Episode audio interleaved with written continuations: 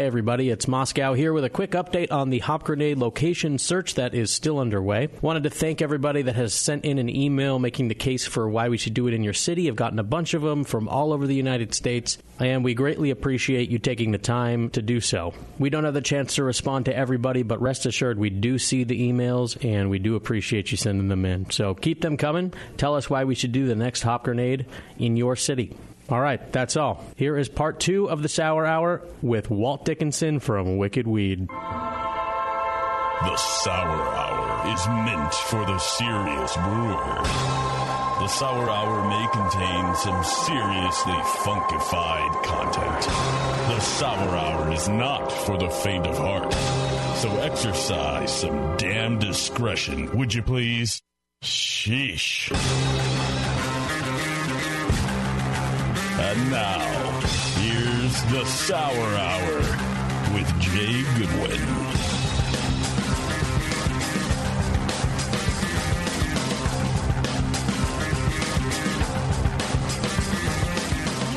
All right. That time. Back for part two with our in studio guest, Walt Dickinson, Wicked Weed. Keeper of the Funk. Is that just part of your email or is that a title actually? That was so we were trying to have like these not serious titles. So mm-hmm. that was my not serious title. Is that on And your then- email signature? And then you had Yeah, a it's pretty on my- serious one below that though. Yeah, because I gotta I gotta let them know I'm, Owner. I'm serious. Owner. Well, and 'cause head it- blender. Yeah, I don't know because I want to pretend like I still get to make beer for a living. You, you do. You make great I do. beer for I a do get to, and I'm gra- I'm grateful. You got your lackeys doing it like Jay? Is that it? Yeah, I'm a lot like Jay now. I mean, I do a lot of tasting beer He's and in talking great about. Yeah, You've been working out. He climbs We both rocks. have He's got a beards. lot of tattoos. I'm working on Jay. We're gonna get him. We're, I'm gonna get him nice and sauced up at Funkatorium Invitational. We're gonna get him tattooed. Could Oh, happen. Yes, please. Give him that Wicked Weed tramp stamp. Mm-hmm. It's been, I haven't seen a truly hammered Jay in a while. It's been it's been too long. Like a while. It's- it's been- what time is it? Uh, it's been at least uh, At least two hours ago. Only sour hour time. Though. Right. So that's, you know, a few weeks ago. But uh, yeah, welcome back. This is the Sour Hour Brewing Network. I'm your host, Jay. Here with Scott, who you just heard. And Bevo hanging in there also. Hey, Bevo. Still here. Bevo Drinking. had some wicked weed beer. Some sour beer. Wow. I did, and I enjoyed it. And what was the I don't reason? hate sour beer. No, no. I enjoy it very much. Yeah. I My remember a body day when hates when Bevo really liked sour beer. There was a there time. was a time, was. I remember those days. Now she has to. and then I got old because first. I was born before 1985, and things happen to your body. Hashtag wrinkle cream. Hashtag wrinkle cream. Yeah. You have no idea. Should we do another uh, Sour Hour public service announcement coming off of the ringing uh, no uh, sulfur and the don't light your barrels on fire? We can get Bevo to do one on uh, what happens to your body when you age. Hi, I'm Bevo from the Brewing Network. Yeah, just drop that in. Yeah. Yeah. That's that's the way to be. But yeah, do not light sulfur in a bourbon barrel. Don't do that. Bad, Boom. bad idea. Uh, yeah, we've got uh, Walt that, that I just alluded to in the studio. Also, uh, Alex, co-founder of the Rare Barrel, still here. Oh, hey. Not having as many beers as I would like. I, Actually. I can finish this beer in front of me. Yeah, let's. Uh, we'll wait. We'll wait. Here, Oh, shot glass style. you need an. Ah, All right, A little topper of- there. There we go. That's how Bottoms people up. at home know you actually did it. let's do it. If you want to drink and call in with us, call 888-401-BEER, which is actually the phone number you're supposed to call. Hmm. Almost forgot that in the first show. We we got a call uh, from Jen. Long time listener, first time caller, I believe. Mm-hmm. Yep. But she said, she said long time, first time, just to shorten it up. You know. Yeah, yeah. from Asheville, North Carolina. What are the chances? She's a big fan. Excellent question on aged hops. Uh, so we appreciate that. Hope you guys call in, in in this hour as well. Also join us in the chat. You can send us some feedback. Scott at thebrewingnetwork.com. Jay at thebrewingnetwork.com with uh, other questions and watch us on thebrewingnetwork.com slash TV. Download the BN app.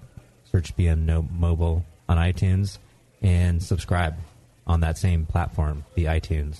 And leave us feedbacks. Tell Walt how great he was on the show tonight. It's funny when you're doing that. I feel like if you ever seen those, uh, you know, like the vote for your like American Idol or whatever things, where they're like, Yeah. they're making signs like I want to do that when Jay's reading all that stuff off. Like I want to mime whatever it is he's actually doing. To Text eight three seven four five to Vote for Walt as best guest on Yeah. the Sour Hour.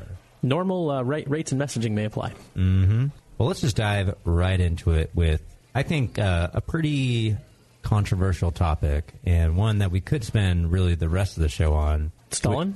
Stalin. Early years. Go. Too soon, guys. Still Sorry, too you're soon. right. You're The man loved omelets. Let's let's get that. but uh, God, I'm never going to use that quote ever again.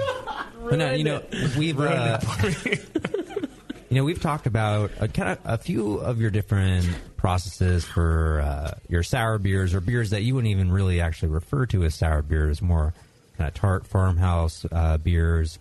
Where does Wicked Weed stand on how do you name sour beers? What names apply to what processes? And let's just let's just take that as a first step. All right, give me a sec. I'm going to go get my soapbox. I'll be right back. Hold on. All right.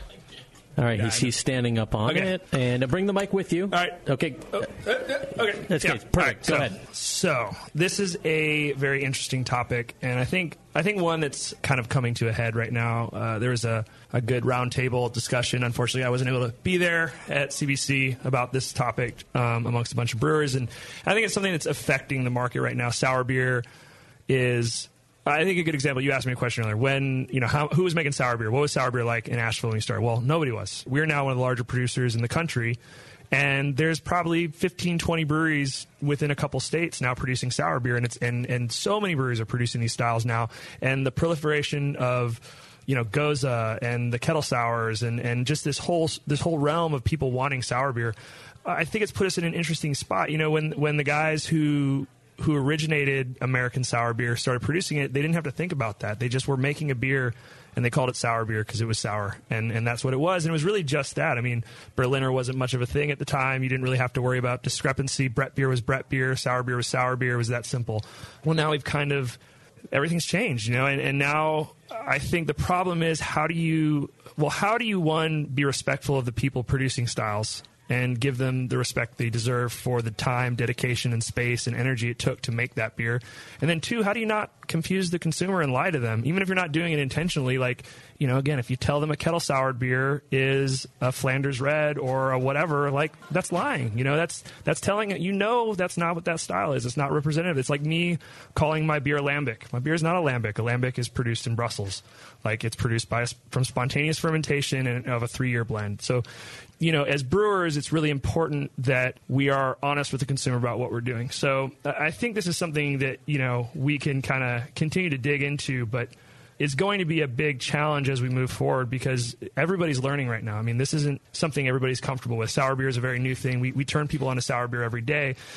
So one, it's really important that we're doing a good job producing these beers and we're not making bad examples to put in the market. And the other one is when we do put them in the market, like making sure not just us brewers, but retailers too are not selling something as, you know, don't sell a Berliner as a sour beer. Don't sell a Brett. I mean, even, even though some of these beers we've drank tonight, I think you made, you were like, you know, you were just busting his balls about Map of the Sun because Map of the Sun's like one of my favorite Tremendous beers. on the- beer. Yeah.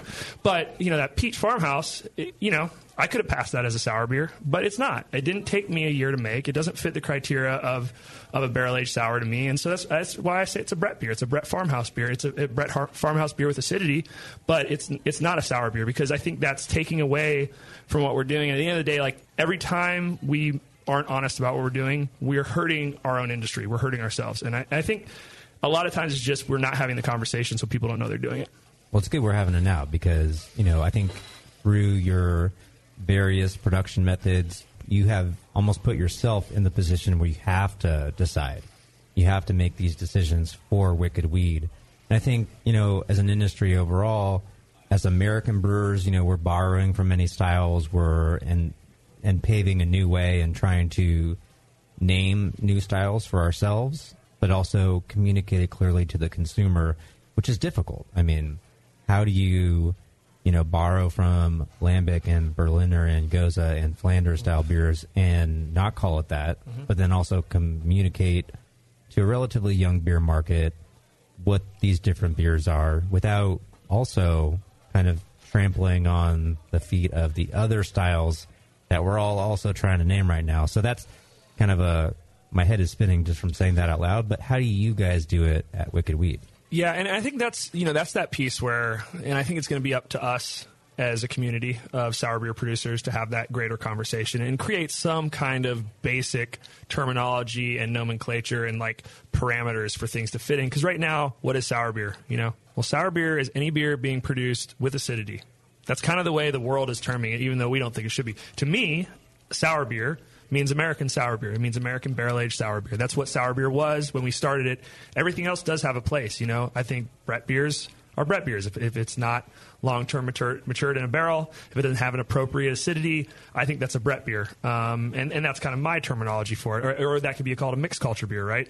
Uh, and then kind of down from there, you have a stainless steel sour or a kettle sour. And those are, those are beers usually of uh, kettle souring process, you know, which you've had plenty of talk about what that looks like and then spontaneous is kind of like the the one on top, you know. And I think that's the piece that people are just starting to kind of venture into and talk about. But I think everything in, at least the way I look at it, I think it all fits between those categories, right? You got stainless steel, kettle sours, you got mixed culture fermentation, uh, whether that's oak aged or not. That's that's kind of that range, and I think that's that's like saison to me. You know, saison is this thing. What is saison? It's it's the catch all of these rustic beers, and I think that mixed culture really fits in that category, and that can be that can be steel, that can be all Brett character with no acidity, that can be acidity and some and some wood, but it's not it's not the committed kind of matured barrel aged sour that, that looks a lot more like wine that takes that kind of patience, time, and practice. And and then you have American barrel aged sour, and then you know spontaneous, which is kind of the the new frontier that is a little exciting and a little terrifying for the whole community to be venturing into, but is exciting at the same time. So, in that context, you slot your tar- farmhouse beers into the mixed ferment category because there is, you know, Brett, correct, and mm-hmm. then there is a combining with sour cultures, the cassette, mm-hmm.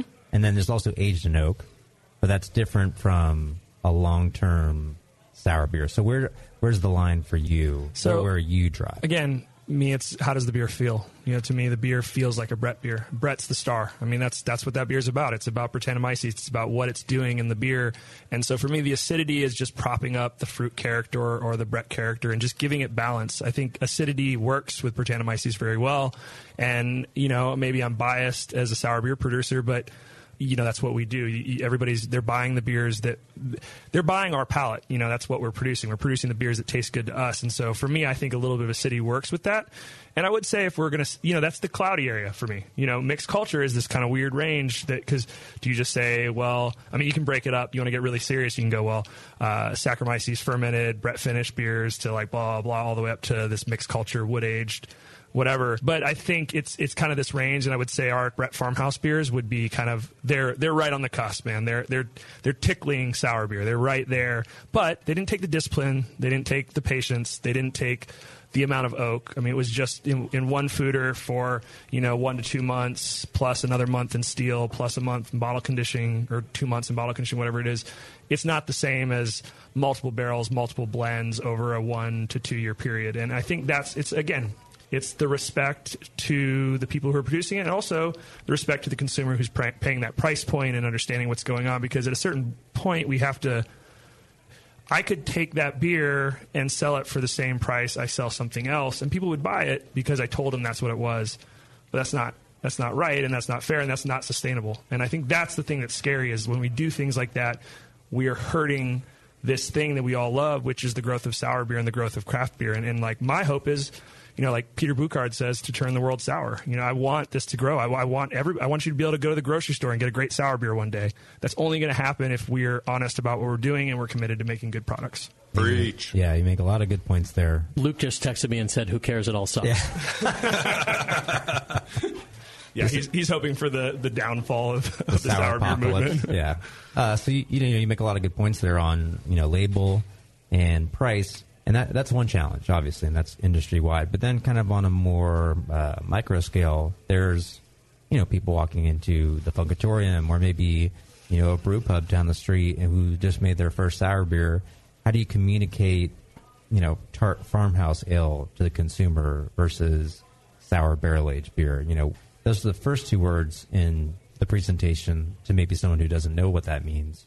Uh, you know, what's word you know three through twenty on that? I know it's such a hard conversation. You know, it really is, and that's I think that's why nobody's having it because it's easier for a bartender to just say, "What's a sour beer?" Yep. You know, it's a sour beer, and oh well, they're going to buy it because it's a sour beer, so I'm just going to call it a sour beer, and it just doesn't it doesn't help. And so, again, it's it's us as the producers kind of going, well, we would love if everything if it was like all the shades of IPA that are out there, or all the shades of an amber, or whatever, and all the varietals of a lager. Lager is a great example. I mean, how many different versions of a lager are there are there out there that have a different name that's a very clear nomenclature that you ex- you know exactly what it is, right? That's not well, all beer wouldn't be a lager, but a German style beer, or a, you know a, a or a Pilsner, or whatever. You know, you have those easily defined things. I think I would love if everything was so specific. If this, if this, you know, Tart Farmhouse or Brett Farmhouse had a specific niche that was that beer, and I knew exactly what to call it, and then a Brett Finish beer had another one, and a sour beer was here, and but it's it, that's too much because we haven't created that. You know, we didn't do it from the start. We don't have that nomenclature in place. So I think it's important to like bundle things and create some simple constructs that we can actually work within. And so for us as a brewery, all we can do is all we can do is manage what we're doing. And in that, like, we're choosing to say, well, it is either a Brett Farmhouse beer, and that encompasses all things that are like Brettanomyces forward, or it is a wood aged sour. That's where we lump it, and we try to have the conversation like that. We work really hard to have that conversation with our retailers and with all of our staff. And I think, you know, I think that is manageable. And I, yeah, again, that's just our direction. I think that hopefully the community as a whole will come to something that makes sense. But I think we have to be willing to compromise because we're so in it at this point. Like it's kind of like trying to stop a freight train. You know, you can't you can't just like throw something in front of the tracks and hope it doesn't derail. Like we got to slow it down a little bit before we can like really dig in. Let's talk about a beer that we do know how to classify, and that's as a world class sour beer from Wicked Weed. We're talking about Red Angel. Hashtag transition. right? Am I right? Thank you, Devo. Very nice. Very stern shake of the head. In in the no way. But yeah, this is another one of your guys' award winning beers. Uh, we got quite a few questions about this before the show. Can you take us through uh, the process of this beer? Nah, can't. Cool. Sorry. All right, next Uh, moving along. we move on.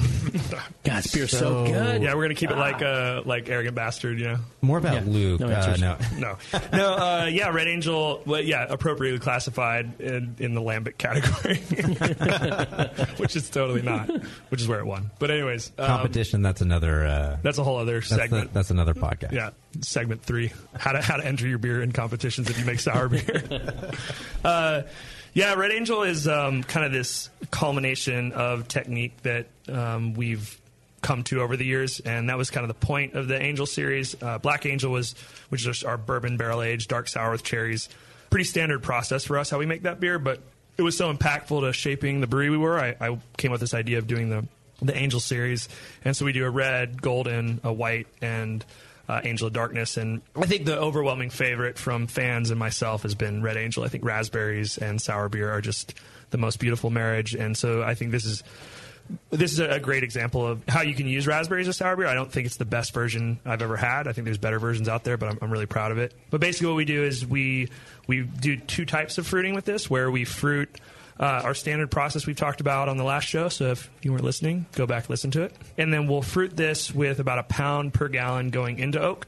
So it is aging with the fruit, and I think that lends to a jamminess of the fruit um, and kind of a depth of oxidative fruit character that's different than a post fermentation on fruit. How old is the beer at that point? Going into oak. Going into oak, it's about three weeks old. Okay. When it goes into the barrels, um, so it's gone through Brett primary inoculation, and then a slight re-fermentation on the raspberries, and then into oak, and then we let it sit uh, in puncheons, which are larger format oak vessels, uh, like 500 liter. Uh, again, like less wood contact, a little less oxidation. Anyways, it matures there until the beers are ready to blend, or the barrels are ready to blend, and then we'll blend it back onto additional three pounds per gallon of uh, whole raspberries again. Uh, now I say we work with whole fruit, but we're pureeing those. Um, so, anyways, then we go through a re-fermentation on the raspberries, and that's that big, bright, just biting into a fresh raspberry, raspberry seed kind of pop. And uh, so we we let that re-fermentation happen. We use punch downs, uh, kind of a wine technique to to keep the fruit in suspension and keep from forming any mold with that amount of fruit on top. Uh, and then once that's finished, and we see it attenuate back down, this beer finishes about a half degree Plato or less, um, depending on the year. uh, we go ahead and, and get into package and, and then condition it. So Punchdown came up on the um, two shows ago. How does the Punchdown work? Does the fruit get held down there? Or Well, basically, what happens it? is, and I think it's homebrew is something I actually saw this on. I don't respond. I should respond. I saw this on like somebody's post from Milk the Funk, and they were like, "Is this mold?" And I looked at it. I was like, "Yeah, it's definitely mold." so basically, when you throw a bunch of fruit into a beer to fruit it, it will tend to float to the top. Well, if it floats to the top, now you have you've you've broken that pellicle, that safety mechanism of the bacteria to protect themselves. And in an oxygen rich environment, uh, with all those sugars, it's a really great place for mold to form. So, what we're doing at the punch down is we're really just trying to keep that layer on top from settling and being there long enough. Because once you get it into solution, now it's in a low pH environment. There's no oxygen. Mold doesn't want to form. But if you let it sit there for too long, you can get mold forming, uh, which we've had happen before. We had it happen in one of our tanks, and you know, luckily it was very light, and we saw it. And it was one section, so we were like scoop it out and basically kill it off with some alcohol, and then press it back in. And it was fine. But um, it is, uh, it is, it, you know, that was. Uh, one of those triggers for why we need to be more adamant with punch downs when doing these massive fruitings. I think with less fruit, not as big a deal, but when you get to that, you know, 30, five, 40% of the total volume of the beer is fruit on this. So, you know, when you're getting to that amount of fruit usage, it, it's kind of a new game as far as fermentation techniques. And we were talking earlier about different tank sizes and dimensions you guys have used. Is the punch down happening in your typical stainless steel conical, or and now we were you know also discussing off air about your desire to bring on some some more horizontal tanks. Is, mm-hmm. Does that make punch down even more difficult? So the, the horizontals are for primary, which we, we talk about a little bit if you want, kind of my philosophies on like what that does for fermentation. But as far as the punch downs, you know, we've actually not had an issue in a sealable bright tank when we fruit because we can keep oxygen out.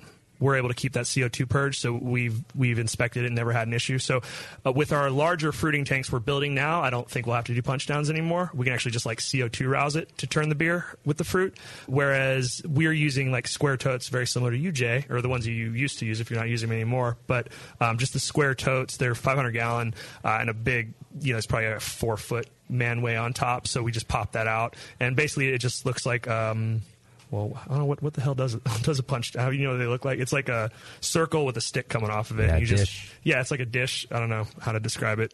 Uh, it's like a plunger kind of, and you just like press Yeah. everything down back into the beer.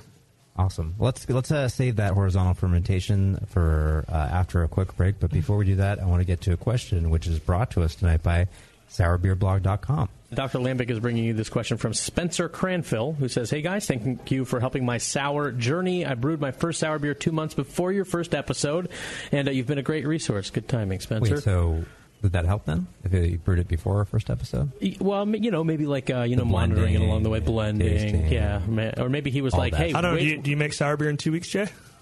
Oh, all the time. Yeah. It gets sour. Maybe Spencer's just like, hey, way to be late to the party, jerks. He says, recently I brewed a beer and it's sour to 3.3 pH with good belly. What does he mean by that? Good belly, like the probiotic drink. Aha. Oh, I wouldn't have even known that. Wow. I thought that was like a some kind of cool new term for Yeah. or something. Yeah, th- that the millennials are using, like bye Felicia. Mm-hmm. Um, he said uh, normal sack yeast wouldn't ferment uh, in that pH, so I pitched some East, East oh East Coast yeast, yep, uh, and uh, thought it was just Brett, but it was a blend. He said the question is, will PDO in this blend make my beer sick, or uh, can I keg once the Brett is mostly done? Uh, and since the pH is already low, not worry about drinking a snotty beer. Hard saying, not knowing. Yeah, that is hard to say. Um, a few factors, you know, I, I'd say most PDO strains don't turn sick. I think a little bit overrated is this PDO turning sick thing, and it's not that big of a problem, especially at the homebrew scale, because it'll get better, and sometimes it's a lot better afterwards if you uh, pair it with Brett. I think if the beer is already sour, you're going to get less action from the PDO. Um, if you had started at a higher pH, I think the PDO is going to be a lot more active, souring that beer. What else? I mean, if you're kegging it, I think he said he was kegging it, right? Um, he did not say. Oh, okay, I'm imagining you kegging it. I think I think that'd be a good idea because then you're keeping it cold and just serving it when you want, and then when you if it does turn sick, then you take it off tap and go from there. But you can't really count on PDO going sick. Certain strains will more than others, but it's just going to be for certain parts of the fermentation. I, I wouldn't worry too much about it. I'd be much more concerned about diacetyl when it comes to pediococcus. Walt, did you have anything else to expand on on that one? No, I believe that was pretty good, Jay. That was good. Uh, You are the professional here. Okay, cool. I just wanted Yeah. to buy a little second there. So, uh, and I, I do want to point out too that Bevo texted me angrily saying I'm not a millennial with an angry face. we we covered that in uh, you know three or four pods ago that we are Gen Y. Gen Y. What, I am? What year were you born? 81. Yeah, yeah. You're Gen Y. You're, you're Yeah. like riding the edge of X, but you're Y. Yes. yeah, we're all Y. Thank We're all God. Y. Pretty sweet. Yeah, the I was worst stressed would be out about millennial. that. I've had people try to poo-poo that, like, oh no, no, no, you're definitely a millennial, and it's like, okay, look, if someone born in 1994 is a millennial, that- it's such a massive gap. There has to be uh, its own thing, and in fact, there is Gen Y. That's us. Yep. Let's talk more about that. But l- be, first, let's refill our glasses and take a quick break. We'll be right back on the Sour Hour. For nearly 40 years, one organization has had your back the American Homebrewers Association. Are you a member? Why not? Join the more than 40,000 brewers who enjoy all the American Homebrewers Association has to offer, like Zymurgy Magazine, in print and online, plus the Zymurgy app. Zymurgy is the leading publication for amateur brewers around the world. Supporters also get member deals at their local breweries, bars, and homebrew shops. These alone quickly pay for your membership. You'll also get great member only resources at homebrewersassociation.org and access to AHA events like the National Homebrewers Conference and the National Homebrew Competition. The American Homebrewers Association promotes the hobby of homebrewing, protects the interests of homebrewers, and brings beer lovers together. Become a member today. It costs less than a batch of beer and gives back so much more. Visit homebrewersassociation.org. Don't let money change ya.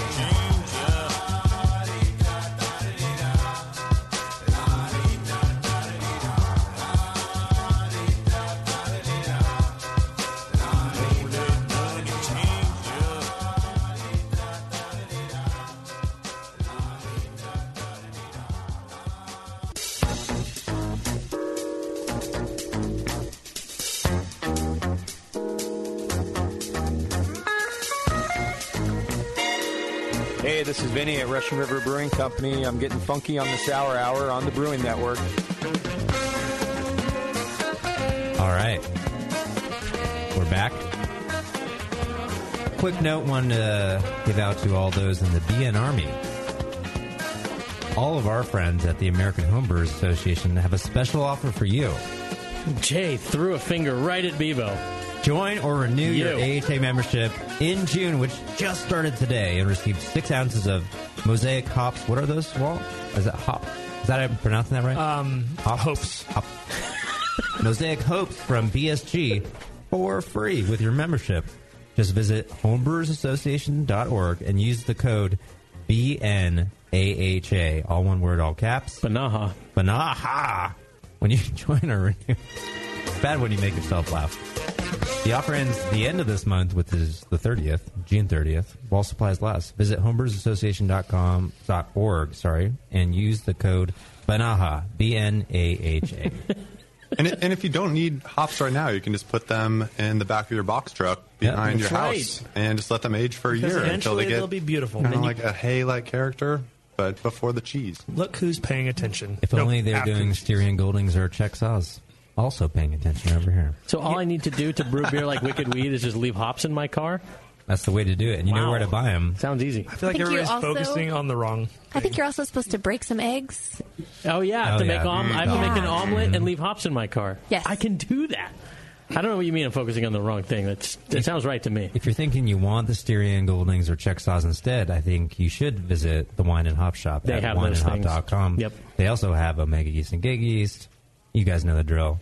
Items 24 hours and 50 pounds. And just enter BN, sh- BN what is it? BN, be in Oh shipping. God, are you drunk? BN shipping. No, I just lost eye contact with my notes. and I couldn't get it back for a second. BN shipping in the notes field of the shopping cart, and the discount wallet is going to be taken off after checkout. The Wine and Hop Shop, wineandhop.com. All right. So, uh, one thing I wanted to get into that we, uh, well, actually, we've teased out a few things. So, usually I'm bad at remembering, especially at this point. But the one thing we talked, we touched on last segment was horizontal fermenters. And, you know, you had a, a hot take on what the impact of that is on fermentation. And you're going to be incorporating it more, it sounds like, into your program. What's the deal with horizontal fermenters? So horizontal fermentation is, I think, to me, more emulating open fermentation, and I think that's really what we're talking about is like the the specific ge- geometry of fermentation, right? If you have a tall cylindrical tank, and this is really less of a problem for a home brewer, right? I mean, what's the most dramatic ratio you have? Like a one to two ratio, maybe in a five gallon bucket you know, as a home brewer, this isn't much of an issue, but as a professional brewer, moving into conicals where you're looking at a, a much more aggressive fermentation, a much taller tank, we start dealing with hydrostatic pressure, and that's the, uh, the effect on yeast. And basically, that's just the weight of the liquid on the yeast and the back pressure in the tank during fermentation.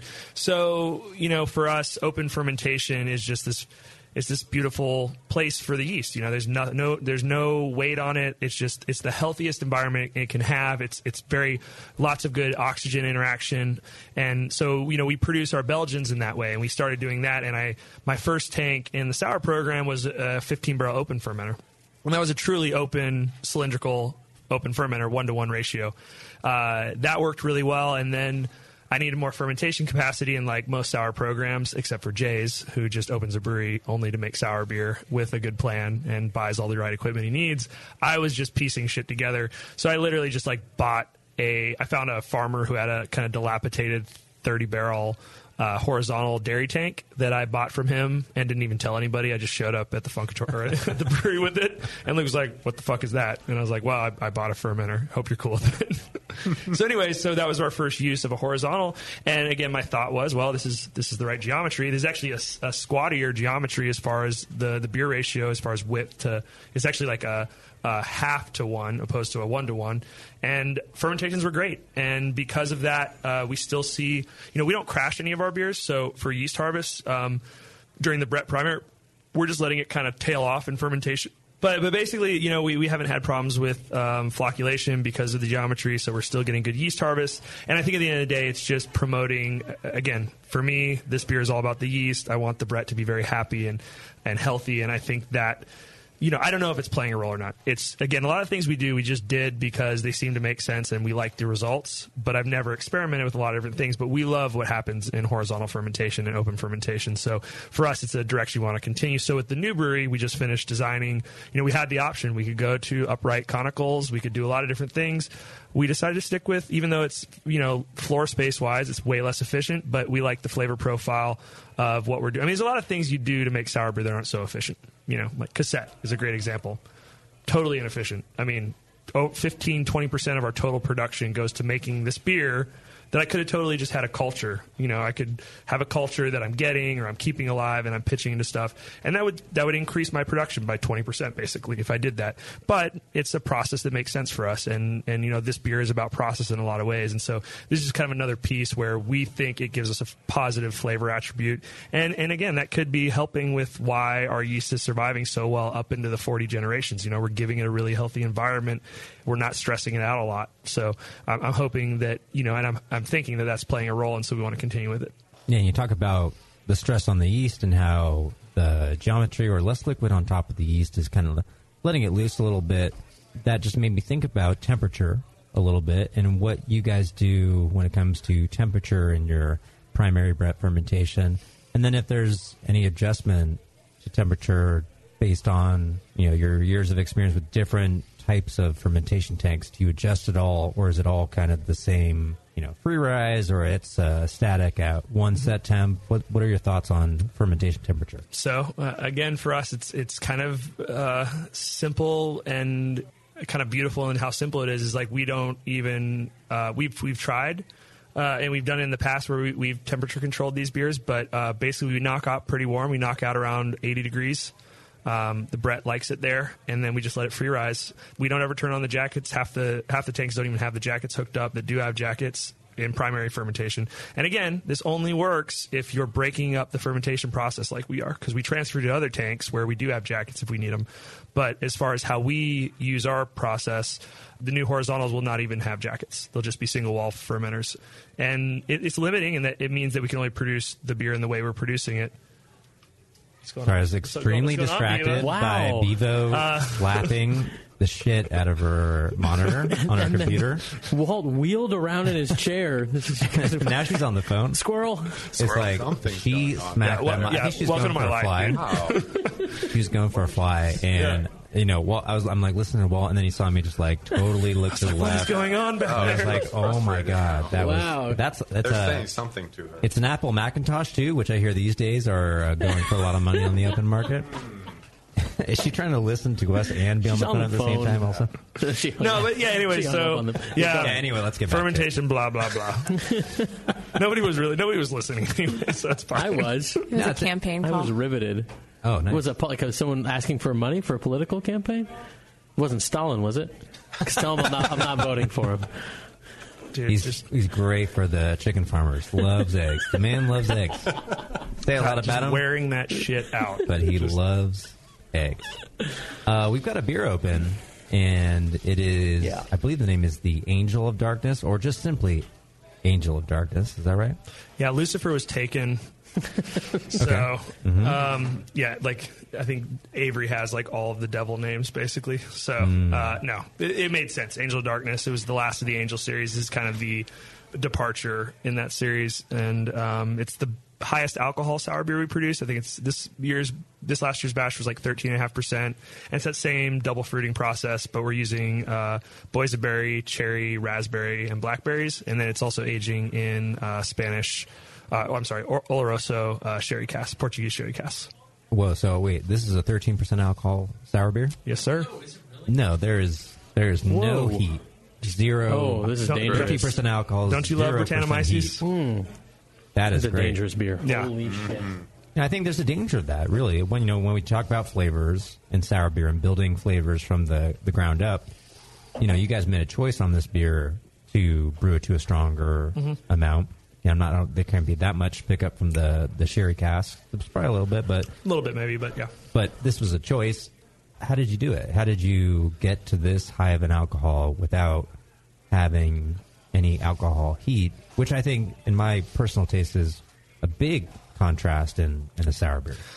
I think if you take another sip right now, though, you will notice some alcohol warmth in the back of the throat that is there in the beer because it, it is present still, but I don't think it's offensive in that it's soft and it's it's the right kind of alcohol warmth. I don't think you like are offended by a little bit of alcohol heat in a good cocktail, right? I think this works in that same way, and I think long term softening and oxidation helps. Uh, again, Brett, I mean, it just it tends to clean a lot of things up and soften the beer. We've noticed that um, with a lot of we we do another beer called Dark Arts, uh, which is our Brett finish bourbon stout, and it tends to be very soft for 15%, and I think very dry too.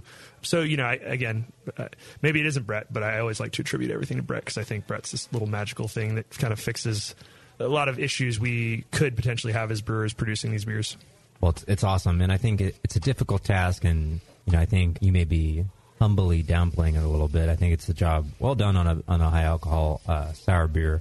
That gets me to a one question I want to hit right before we get to a break, and then I want to get to some kind of broader, just your thoughts on sour beer and sour beer going forward in the last segment. Um, but what's your overall? What have you seen that really does well driving good flavors in your sour beers? And can you juxtapose that as an example where, man, you guys really have to be on top of fill in the blank to keep bad flavors in Yeah. your sour beers? I think the big one we all fight in sour beer is acetic acid. I think that's like the number one thing that we can control.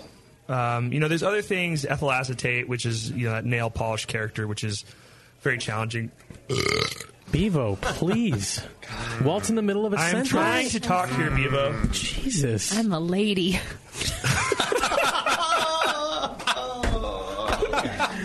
Please pay no mind to me. But Continue. Okay. Please. Just the way you said that is burning in my I'm a brain. lady. I'm a lady. I'm a lady. So yeah.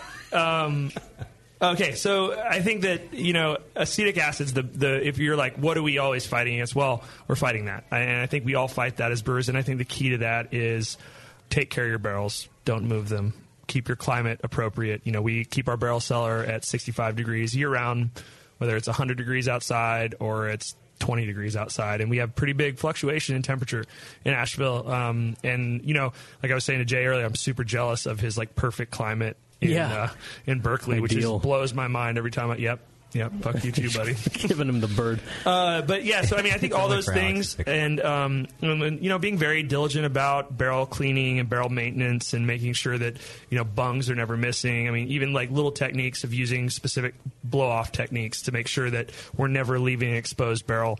Uh, I think those are all the things that we focus on to make sure we're giving the beer the best chance it can have to be a great barrel to have a, a potential life in a bottle, and that's the thing we focus on day to day. And it's just that kind of diligence, and, and and you know treat sour beer like you would treat an IPA, like you would treat a lager, like you would treat anything. Like clean your cellars. Like you know, I, I don't think there's anything wrong with.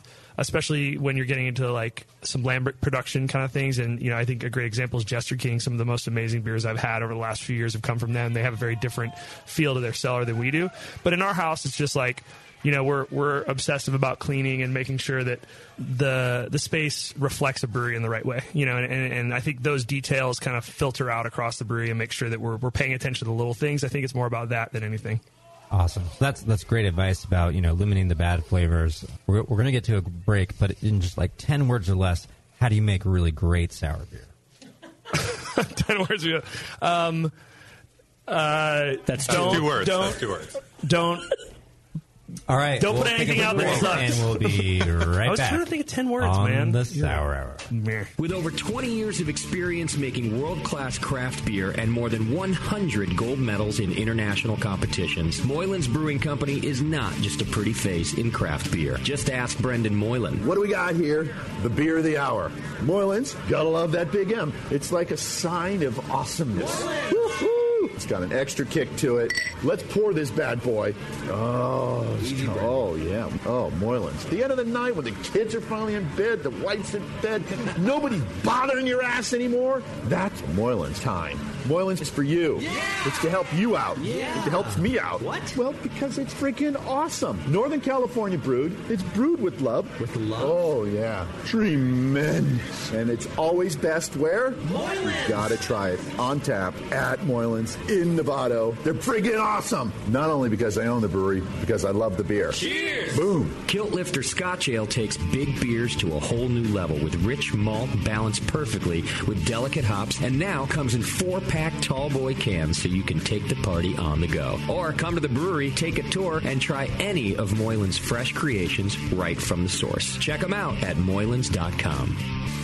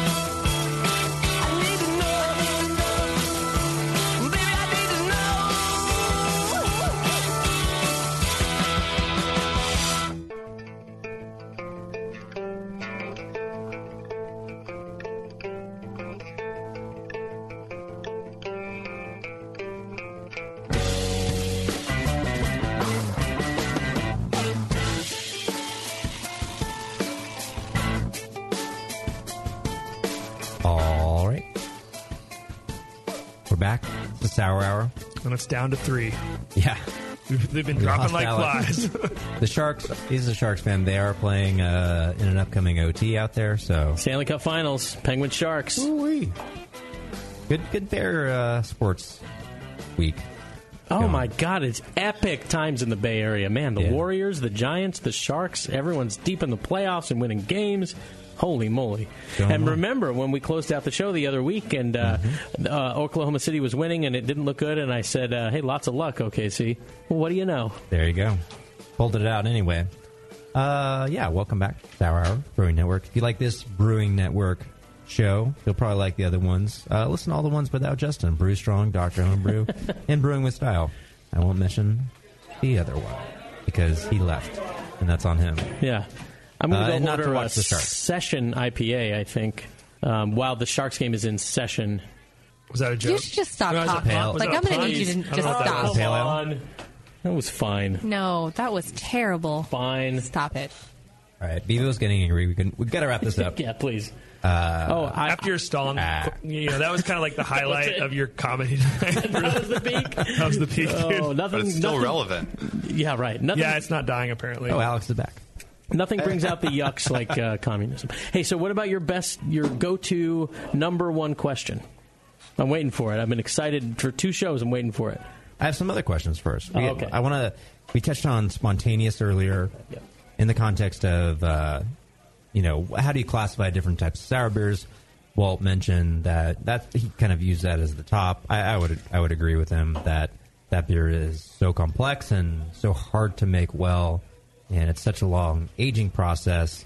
I'm wondering, Walt, what your opinions are on that style, um, kind of its the issues with it, the long term viability, and you know what what you're planning for your program, which I believe just started. Is that correct? Yeah, we just had our first cool ship season this winter. You got a cool ship, bro. I got a cool ship, bro. Cool.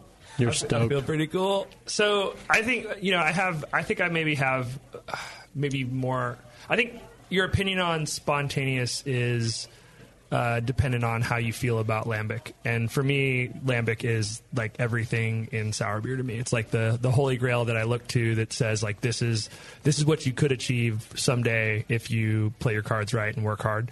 And so I have a lot of respect for spontaneous beer, and I think that you know spontaneous beer is a funny thing uh, in that it, it really it's it's a broad term, right? We're just saying beer of spontaneous fermentation. Well, that's a lot of things, right? But what does it really mean? It really means lambic, and we can't call our beer lambic. So recognize that when you say you're making spontaneous beer, you're saying you're making beer that follows some some type of lambic tradition. So you know the, the first thing that well, I, I guess I don't want to get into like the things that you shouldn't do, but you know let's all recognize that kettle soured beers are not spontaneous beers. They're kettle soured beers. You're inoculating them with grain, whether you put lacto in there, or you just dump grain in there. You're, there's whatever. That's that's not spontaneous. That's a kettle soured beer. Um, What if you accidentally put Good Belly probiotic in there? I would say you accidentally inoculated it. Or Whether you, didn't- accidentally, or what if you didn't think about it earlier that morning, and then it was just on a whim. it still happened. It was spontaneous. Yeah. Oh well, okay. Maybe there's an argument there. no, but I think spontaneous is you know it, I think there's a range to that. I don't think spontaneous beer has to be what is the tradition of lambic, which is very specific. You know, spontaneous doesn't have to be that. It doesn't have to be a three year blend of of these these spontaneous beers with a turbid mash and all that. But I do think they they deserve some kind of respect and and discipline to achieve. You know, we. I've always wanted to make spontaneous beer. I've never had the ability to. It's really hard as a home brewer to try and make spontaneous beer. And so when we started our program, that was always in the back of my head. You know, as the little little gremlin on my shoulder reminding me all the time, like this is something you want to do.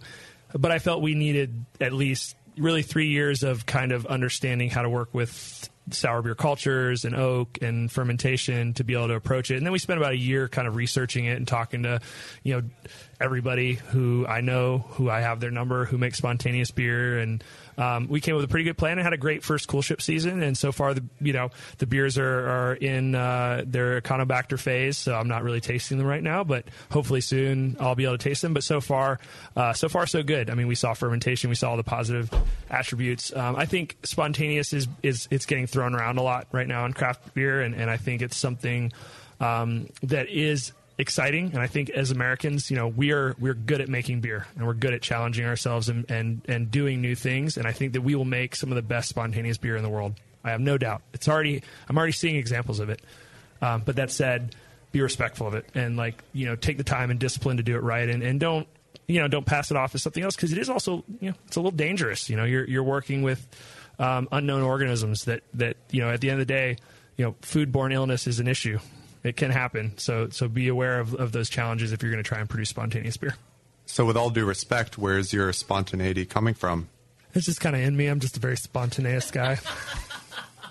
oh, No, but no, but where is where is the yeast and bacteria coming from that? Oh, yeah. that is contributing to these fermentation profiles. Well, profiles. so yeah, I think that's a that's a good question. I mean, for us, you know, we really did open it up to just the ambient night air. I mean, we followed. For us, we our spontaneous program will reflect traditional lambic process. Um, it's you know reflecting the production of the gueuze, and so I'm working with uh, raw cereals. We're doing a turbid mash. We're using the proper age top ratios. We're doing cool ship in the in the proper temperature range at night, um, and so that's basically just setting our cool ships out in the night air.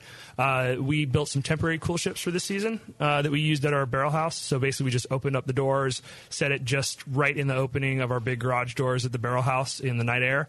Uh, and then and then did a 12 hour cooling of the wort and then homogenized it and blended it into to barrels for oak fermentation. So um, all of that has worked pretty well. And so you know. I think there's there's always a conversation: is the are the microorganisms coming from the air, the natural, you know, microorganisms, or or is it coming from the barrel house? And from what I've seen and from what I've I've talked to, you know, Chase at Prairie and you know the guys at Jester King and Jason and Allagash, um, I think that there's a pretty good argument that they're coming from uh, the ambient space. It's not necessarily coming from the barrel house. I'm not saying the barrel house isn't a contributing factor, but um, you know we were pretty far from barrels. We were out. Uh, with air blowing in, like pulling air into the, we had big fans set up pulling air into the into the barrel house to cool them and we still saw under micro like a lot of Brett lacto and pedio um, and some wild Saccharomyces. So uh, you know, I, either way, I think the right organisms are in there, and uh, you know that's that's. I mean, I think that's the point of spontaneous is to be a beer that has a sense of place that you can't replicate. And I, I think from smelling and tasting because I have tasted one, a couple of our barrels and seeing where it is compared to some of the other spontaneous barrels. I think there is something unique happening in our area that I'm seeing in other places. It doesn't taste like our beer, so um, you know I'm, I'm hopeful that it'll be something unique down the road, and you know it could pan out to be nothing. But so far, everybody who's been diligent about spontaneous, I, I really do think spontaneous beer could be made about anywhere if, if the practice is right. Well, there's nothing more serious than food-borne allergens, but I'm going to bring up one topic that ranks above it, which is cornhole. And I've been avoiding it. I've been avoiding it all night. I was waiting for something to break the Oh. seriousness of this conversation, and I was actually waiting for Jay to just. Well, go ahead, Jay. Let's let's talk about this. Um, This is actually more serious than spontaneous. yeah. So, yes, uh, we've been lucky enough to hang out with the guys from Wicked Weed at many of these beer events, and we've uh, we've developed a bond. And I would say we bonded. we bonded. There's been bonding. Yep. Yeah. and uh, had some good times, and that sometimes involved And some bad times. Well, I you don't had remember you had those. bad times, but uh, we had it involved a lot of beers, and then a lot of uh, chest thumping, and that led up to one critical moment in the history of our brewery's relationships. I think uh, maybe Alex might remember it best. Can you set up how our breweries collided in Denver? Well, it all started on a very dark, damp night in Portland. It did. And Jay and Brad and I were hanging out at some random bar at a Firestone Walker Cascade event. And it starts pouring rain outside. And it gets really windy. And then this hurricane blows open the door and Walt comes blowing inside. And you know that's kind of Papers funny 'cause I feel, like, everywhere. I feel like most of my staff would argue that is a very similar entrance to most most spaces I have. And we're just like, oh, this is the fourth night in a row that we're hanging out with Walt. Awesome. and and then you know, two thirty rolls around, and we're playing pool, and we're making bets, and we make a bet on uh, collaboration. And we we made this bet because we both have a lot of respect for each other's beers. And for cornhole. And for And for cornhole. cornhole. and we had a few pops in this.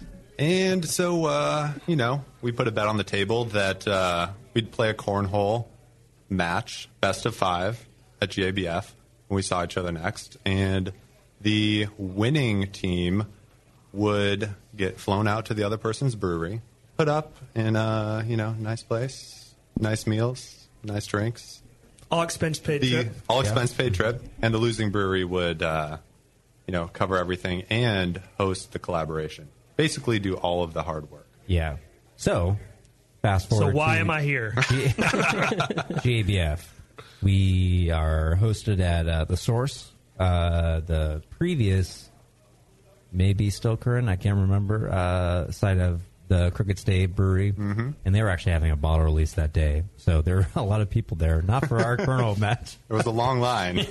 Let's d- don't neglect those details. They were there for this. Oh, there's a lot of people there. Yeah, it was and there's a lot of pressure on us. Uh, there's uh, an MC who's also co-hosted by uh, a lot of our friends at New Belgium. They were there to help out. Uh, Ref by Lauren. Lauren Salazar, our friend, was the uh, referee.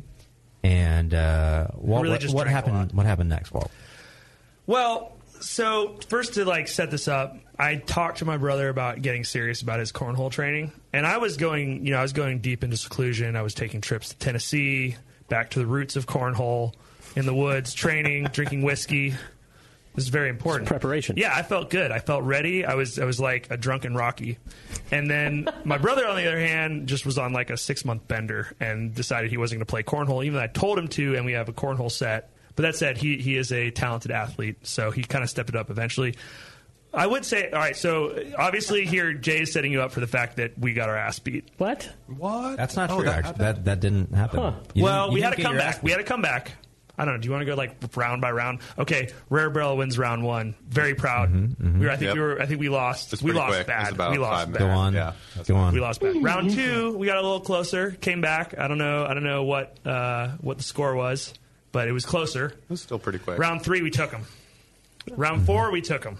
Luke and I were heating up, baby. Jay's getting super nervous. He was he was pretty stressed out. We were in a He was rut. getting very- We were- yeah, we- you were in a it. Was, it was rough. Luke It and I were in our zone. We're in that nice four. drunk spot, you know, where you're just. It's like when you're playing pool and you're like, man, I'm great at pool, and then you get too drunk, you're like, I'm not great. That's at what pool. got yeah. that's what got us into this mess.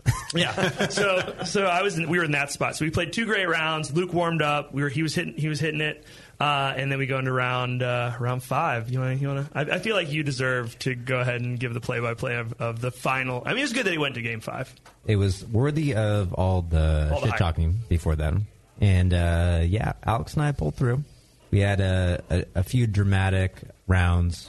One right, he's, he's fucking this up. It was very dramatic, right? We were up. We were up thirteen to no. We were up sixteen to like four or Whoa. something. We were way up. Wicked Weed was way up. We were killing it. I was like, we're in the zone here. You got it. I'm feeling good. We got this, right? Jay is throwing against me. Okay, throws a four banger. If Four anybody in the knows what that hole. is, four in the hole. No. so that's twelve. I don't think I've ever seen that. Yeah, it, it happens pretty rarely. It's pretty pretty exceptional feat to throw four in the hole. Wow. Yeah, four in a Jay. row, right? So that's twelve, and I totally choked. and I think I threw like one. it. I had like two on the board, so they caught ten right there, and then that oh. was the momentum swing. And so it was, it was a well played round. Wow. A clutch shot by Jay over here, which he will never let me live down. It was the night he peaked in his life. He won two, Yeah, that's true. two- two medals at World Beer Cup, turned thirty, GHF. and beat me whatever it was, and beat me at cornhole. It's been all downhill since. Yeah, I, I, I should. I should say that Alex closed it out. After that, I, I had peaked and I, to- I totally checked out, and Alex just Well, Alex was kind of ended consistent it. the whole time. He It was really, after it was that. really Luke and Jay were just. But that's a lot of cornhole talk. For And the those who cutest don't- thing about all of it was that they were wearing Wicked Weed tracksuits the whole time. It We did. We had Wicked Weed those are nice. tracksuits.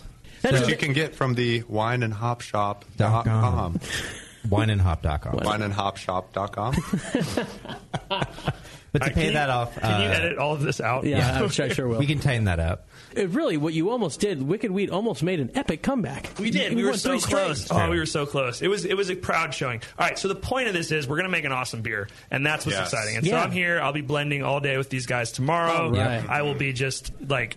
You know, I will eat a half a thing of Tums after blending all day, and then we'll go into another sour beer event tomorrow night at the Rare Barrel. So, super excited to be in the Bay.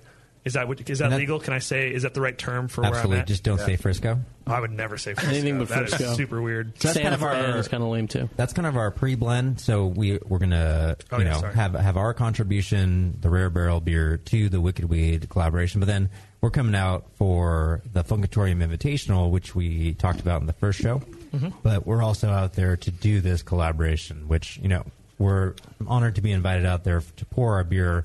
Also, just a bit a big thrill to be making a beer with you guys because we really respect your beer and we do respect your cornhole game. But you know, it's like the beer is up here, Yeah. and the cornhole Are you going to incorporate corn into this blend somehow? I think we'd have to. Is, is Uh, that a we're gonna, raw you know cereal? We're gonna refruit this on fresh, Make a malt, fresh corn. Age on corn. malt beverage. Yeah, Sour whatever, dude. It's gonna be it's gonna be a good beer. I feel good about it. I'm excited to bring like our two styles together. It'll be It's, good. it's gonna be epic. It's going to be great, and it's. It, I think for Alex and I, it's very rewarding because it continues in our tradition to just make beer in a collaborative fashion with people that we just really like, and you know ha- have had beers with, and have had fun experiences with, and it just makes it a little more meaningful, and that that's that's special for us. And we don't do like a ton of collaboration, so for us, it's meaningful when we do, and. uh we're happy to be coming out to Asheville, North Carolina. We're really excited to see everyone out there at the fest and excited to, to get to blending this beer. yeah. But uh, I think we're we're running a Massively. little long. Are we over? Yeah, yeah. Is that converted? How long We're it been? Yeah, I've changed the name of the show to The Sour Life. sour life. Well, Sour that- Life, don't, son. Don't, don't infringe on Scott's Hop Life, which you can get Oh. online at. Hoplifestore.com. Those are Wow, that was- shirts, by the way. That was the best transition you've ever That was made. really good. I just gotta get them liquored up. Yeah, geez, you're doing the shows too sober. Speaking of best thing ever, let me ask my second to last question. What are you gonna Walt. ask? I don't. Oh, sorry. What do you feel like Second the to last. biggest mistake in sour beer making Wait, is? that's. The, I thought that's the last question. Yeah, I wrap. this- I know. I'm now. I've been, All right, all right, I've been all right. wrapping Second it up to with. last is uh, what uh, what Hop Life shirt should I give Walt to wear back on the East. Coast? The keg stand. The keg one. stand one. Yeah, that's my favorite. Okay, Ooh. and now you may answer the last question. Second to last fun fact is where we finished in our cornhole match. Go on, Walt. Wait, what? Just. I don't. I'm confused. Right now. what's what's the biggest mistake in sour beer making? How am I supposed to transition from that conversation to that question? Like that's not even possible. Hey, you know what? Just do a really good explanation, really and then Jay and serious Alex right will now. get do Really an even better serious. one. Oh, guys, it's a meltdown. I know it is. It's, it's just, uh, is this the first knew- sour we- no, sour hour meltdown? We knew. Second, We're the, telling the Rare. Barrel staff one. Yeah, the Rare Barrel been- staff. I heard that was pretty epic. Okay, so I'm going to get serious for a second. Let's do it. Because it's a serious question by a serious um, host. Thank Scott. you. Yeah, Scott. Yeah. Bevo. Viva just laughed. I think Viva Viva just choked spit- on her water. He is Spit whatever out in her hand. convulsing behind the glass. We need a mop in Bevo's office. Get a medic. Okay. I'm fine. So I think I think this is um, I think I'm maybe going to depart from a lot of people's answers when they answer this question because and I think this could pertain to brewing in general. And and it is like be honest you know just be honest with yourself about what you're producing and be true to your values you know. I think that we know what we're doing. We know what these beers are supposed to taste like. You didn't start brewing because you didn't know anything about beer. You didn't have a voice. And if you have a voice make it heard and make it have value. And be committed to it. And you know nobody will ever know the beer you didn't put out. They'll only know the ones you did. And so just be committed to being true to the consumer. Understand that they're why you're open. Like without them without them standing in line without them showing up and drinking your beers you don't exist. So i, I think that that would be my biggest mistake I see is when people are not being truthful to that consumer. They're not respecting them and understanding without them we don't matter. And so yeah, just be straight up with them. Give them something good and be honest about what it is. And I think if we do that, we're all going to be successful. If we don't, I think that craft beer will live on and we'll all be okay, but it's going to be a struggle.